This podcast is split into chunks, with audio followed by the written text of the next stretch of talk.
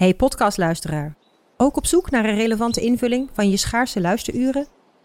Tune dan in op de podcastserie ESG, even samengevat van BNP Paribas. Wij, Marloes en Aldert, spreken daar duurzame voorlopers en wereldverbeteraars. Waarover dan? Nou, bijvoorbeeld of we ooit duurzaam kunnen gaan vliegen. En waarom koeien in de stad nou een goed idee is? Dat en meer elke twee weken in een nieuwe aflevering. Dus abonneer je. ESG, even samengevat. Ik ben al jaren ondernemer, maar waar moet ik eigenlijk allemaal aan denken nu ik voor het eerst personeel wil aannemen, voor het eerst ga importeren of voor het eerst een bedrijfslocatie zoek? Weet wat je wel of niet moet doen bij zaken die je voor het eerst oppakt. Check kvk.nl voor praktische stappenplannen. KVK, hou vast voor ondernemers.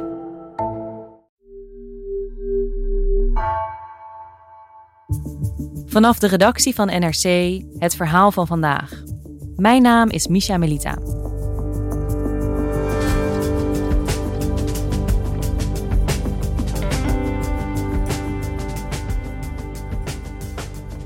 Een vermoorde president, meer dan 90 gangs met meer wapens dan de politie, armoede en alweer een aardbeving. In Haiti stapelen de rampen zich op, terwijl de bevolking nog aan het bijkomen is van de vorige ramp, ziet Zuid-Amerika-correspondent Nina Jurna. Waarom wordt juist Haiti zo hard geraakt?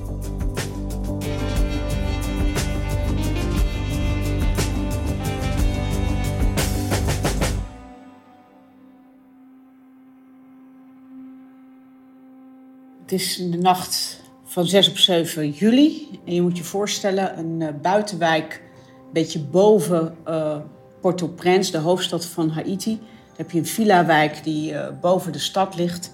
Pichonville heet die wijk. En daar woont president Moïse met zijn vrouw en kinderen.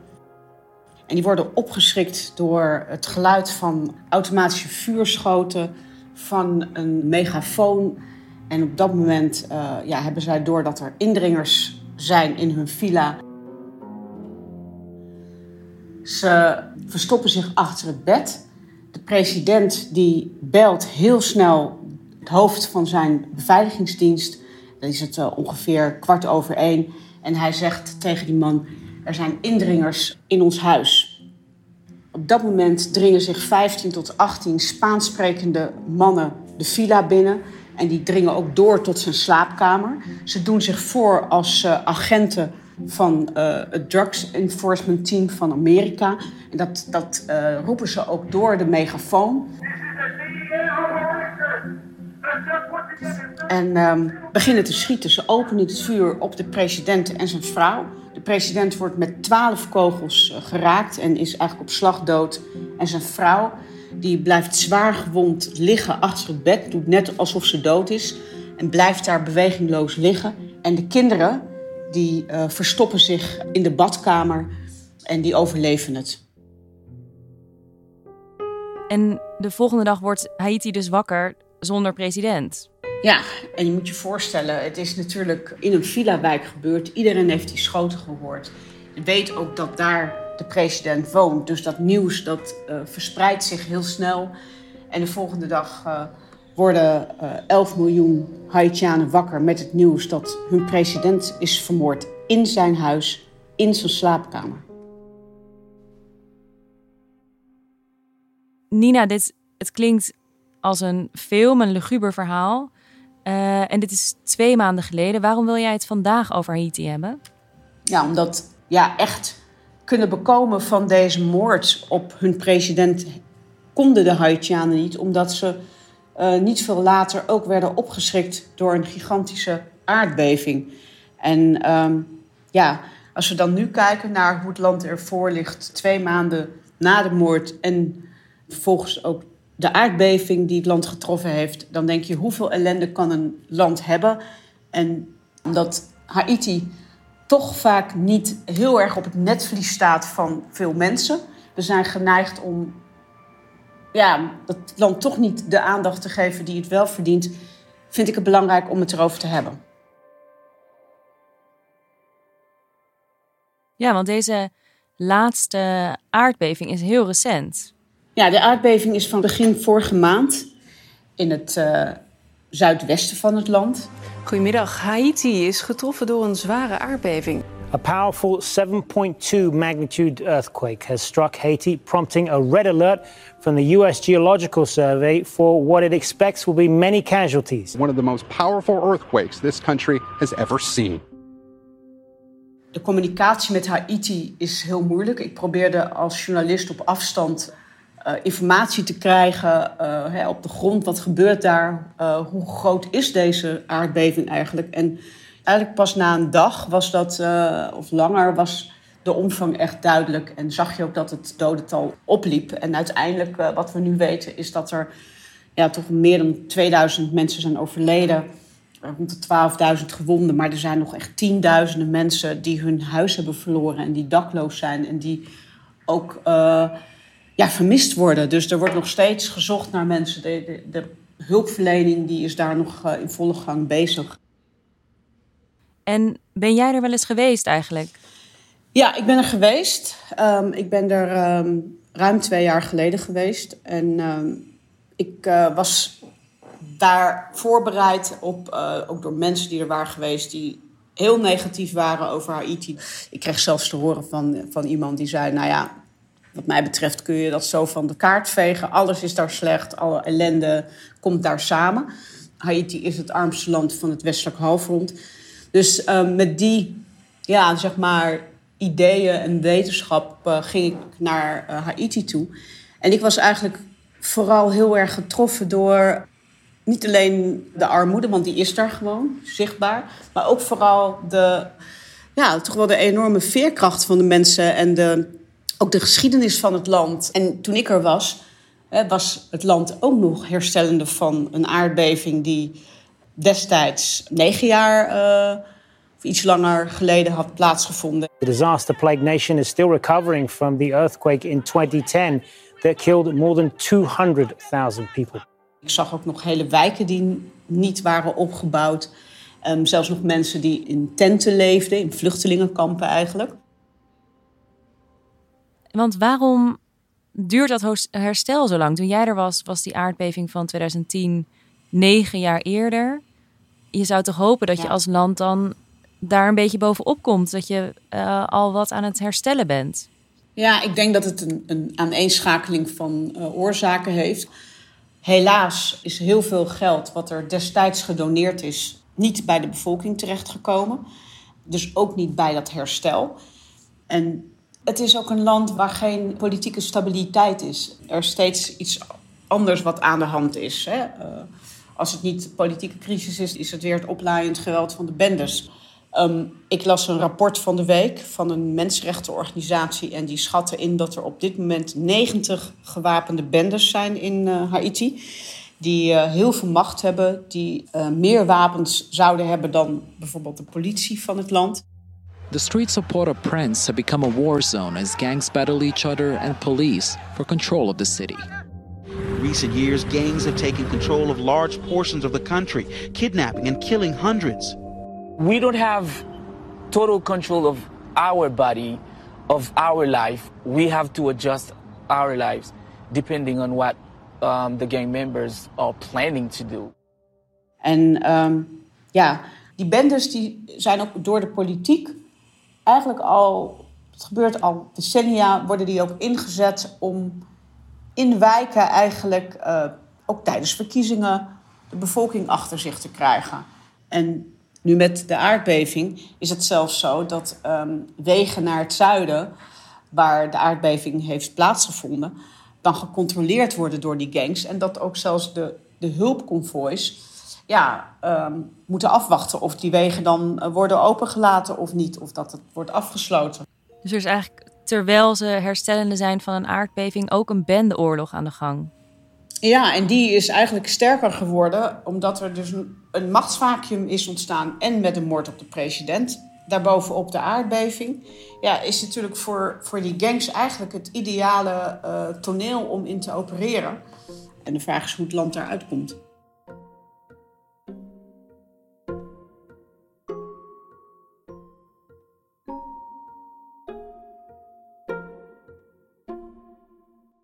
Want deze president uh, Moïse heeft ook banden, zei hij, met die bendes. Of hij, hij had banden met die bendes. Ja, het was iemand die eigenlijk heel weinig uh, ja, politieke steun had. Um, de opkomst van de verkiezingen was zo laag dat hij uiteindelijk ja, gekozen is. Maar als je dat in, in absolute cijfers zou uitdrukken, had hij een heel laag percentage van de bevolking eigenlijk heeft op hem gestemd. Dus van het begin af aan was hij al omstreden. Nou, hij heeft een van de bendes waar hij dus heel close mee werd. Dat was een bendeleider die heel machtig was. Die heet Jimmy Cherizier. En die werd ook wel uh, als bijnaam, heeft hij barbecue. En dat, um, ja, die bijnaam kreeg hij omdat hij zijn slachtoffers uh, eerst echt zou roosteren op een vuurtje voordat hij ze vermoordde. Een heel omstreden figuur. En um, die werd op een gegeven moment uh, opgepakt. En uh, de president heeft ook gezorgd dat hij eigenlijk ja, weer vrij kwam. Dus die band tussen hem en die, deze gang was uh, heel duidelijk. En is er ook een link tussen zijn moord en die bendes? Nou, dat is heel moeilijk te zeggen, want hij had ontzettend veel vijanden. Niet alleen politieke tegenstanders, maar ook vanuit het bedrijfsleven. Je moet je voorstellen dat hij is zelf een voormalige bananenboer komt uit een plantage, familie van bananenplantagehouders. En hij botste heel erg tegen de oligarchen in uh, Haiti.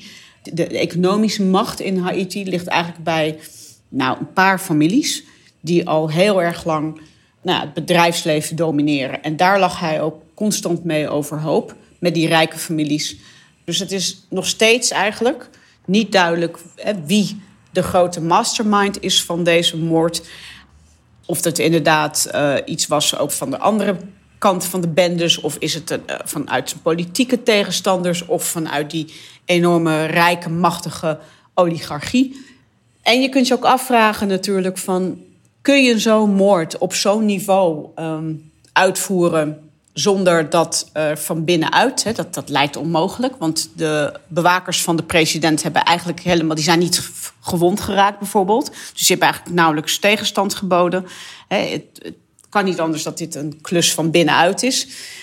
Um, wat de weduwe van de president ook zei, die zei van ja, hoe kun je ook verwachten dat wij dit opgelost krijgen als de mensen die het onderzoek moeten doen misschien ook wel zelf betrokken zijn. Dus die is daar heel sceptisch over. Because no one is being arrested yet. The people that they arrest is the people that pull the trigger. They won't pull the trigger with no orders. So the main character that we need is the people that paid for that and the people that gave the order. Ja, en precies. Dus het verhaal van deze president, van deze moord, is sowieso nog niet opgelost. En daarbovenop zitten ze met het herstellen na een aardbeving en een situatie in het land met meer dan 90 bendes. Wie leidt nu Haiti? Wie is er nu de baas op dit moment? Nou, er is op dit moment is er een, uh, ja, een president. Die is, uh, want dat was, speelde ook nog um, voordat um, de president vermoord werd. Hij heeft volgens mij 36 uur daarvoor heeft hij zijn uh, premier ontslagen en heeft hij een nieuwe premier benoemd. En nou, toen hij dus vermoord werd, toen wilde die oude premier, die eigenlijk ontslagen was, die vond dat hij de rechthebbende opvolger was, omdat de nieuwe premier nog niet officieel geïnstalleerd was. Nou, daar is dus ook een kortstondige machtsstrijd geweest tussen die beiden. Uiteindelijk is de door de vermoorde president aangestelde premier, dat is nu de president, dat is Ariel Henry. Maar er moeten nieuwe verkiezingen komen in uh, Haiti. En die zouden eigenlijk gepland zijn op uh, begin november. Maar dat lijkt uitgesloten omdat nou ja, het land gewoon compleet in een chaos verkeert.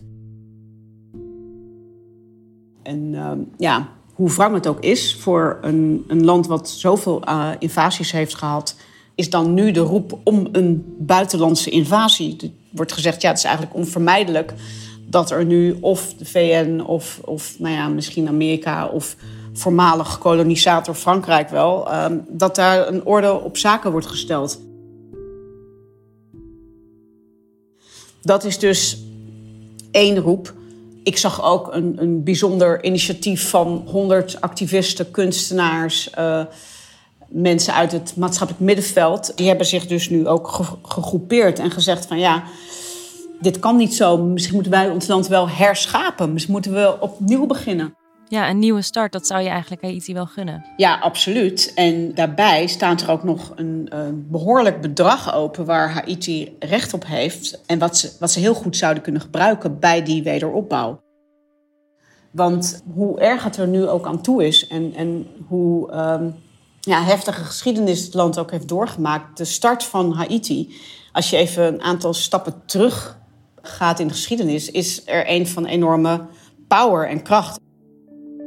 Het was het, het land waar een slavenopstand succesvol is geworden en wat leidde tot de afschaffing van de slavernij als eerste land. En uiteindelijk probeerde uh, Frankrijk onder leiding van Napoleon de slavernij toen weer herinvoeren. Nou, dat is er weer een grote strijd geweest. En uiteindelijk is het leger van Napoleon, wat uh, naar het eiland werd gestuurd, is verslagen door een leger van ex-slaven. Nou, dat is ook enorm bijzonder dat dat gebeurde. Daarmee was Haiti het eerste, um, eigenlijk de eerste zwarte republiek in het Caribisch gebied. Maar uh, Frankrijk liet uh, Haiti niet met rust. Er werd, steeds gedreigd met aanvallen. Ze wilden het land ook niet erkennen. En pas in 1825 heeft Frankrijk gezegd van oké, wij stoppen met aanvallen. We gaan jullie erkennen. Maar dan moeten jullie wel ons 150 miljoen gouden franken betalen voor het feit dat wij onze uh, zo winstgevende suikerkolonie kwijt zijn.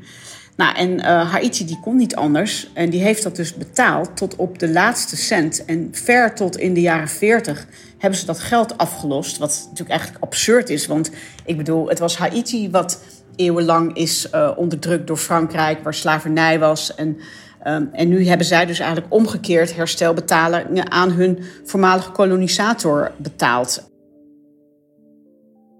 En nou, er is uiteindelijk ook. Uh, uh, jaren geleden is daar ook heel veel kritiek op gekomen en heeft een groep van intellectuelen, uh, internationale activisten, um, hebben zich ook sterk gemaakt voor het feit dat Frankrijk dat geld eigenlijk terug moet betalen. In die groep waren ook mensen als Noam Chomsky, maar ook Oprah Winfrey. Die hebben toen een brief geschreven aan de voormalige premier Sarkozy. En die hebben gezegd van dat geld, dat zou nu 17 miljard euro zijn hè, aan herstelbetalingen, dat moet eigenlijk terug naar Haiti. Nou, op, tot op de dag van vandaag is daar geen gehoor aan gegeven. On Sunday, the French president acknowledged the role his country played in the slave trade and promised to settle the Haiti debt. His entourage later explained he meant a moral debt. Maar het, uh, het lijkt mij dat het dat geld is waar de bevolking in die wederopbouw nu ontzettend veel aan zou kunnen hebben. Ja, precies. Die 17 miljard, dat is gewoon hartstikke welkom. Het zou, lijkt mij uh, een, een, hele prettige start voor Haiti. En ik denk dat de mensen dat heel goed het zouden kunnen gebruiken. Want daar zou het uiteindelijk bij terecht moeten komen. En als ik in dit hele verhaal van Haiti... waar ik het meeste respect voor heb, dat zijn de Haitianen zelf. De individuen die uh, zich iedere keer uit zo'n crisis en ellende... waarbij ook nog eens een keer eigenlijk de wereld niet naar ze omkijkt... Um, ja, zichzelf toch weer weten op te reizen. En um, zoals een vriend van mij gisteren zei, uh, ja, wij moeten wel blijven lachen. Want uh, dat is de enige, hoe, enige manier om, om hier uit te komen. Om weer op te staan en uh, ja, te voelen dat we toch ergens de kracht uh, vandaan halen. En optimistisch blijven en ja, de lach en dan verder. Dankjewel, Nina. Graag gedaan. Je luisterde naar vandaag, een podcast van NRC. Eén verhaal elke dag. Deze aflevering werd gemaakt door Felicia Alberding, Wijken van Kolwijk, Julia Vier en Ruben Pest. Dit was vandaag, morgen weer.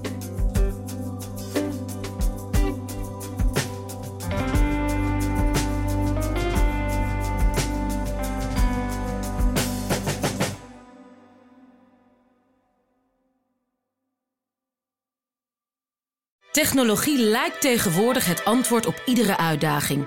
Bij PwC zien we dit anders. Als we de potentie van technologie willen benutten, kunnen we niet zonder een menselijk perspectief. Human-led, tech-powered noemen we dat. Ga naar pwc.nl.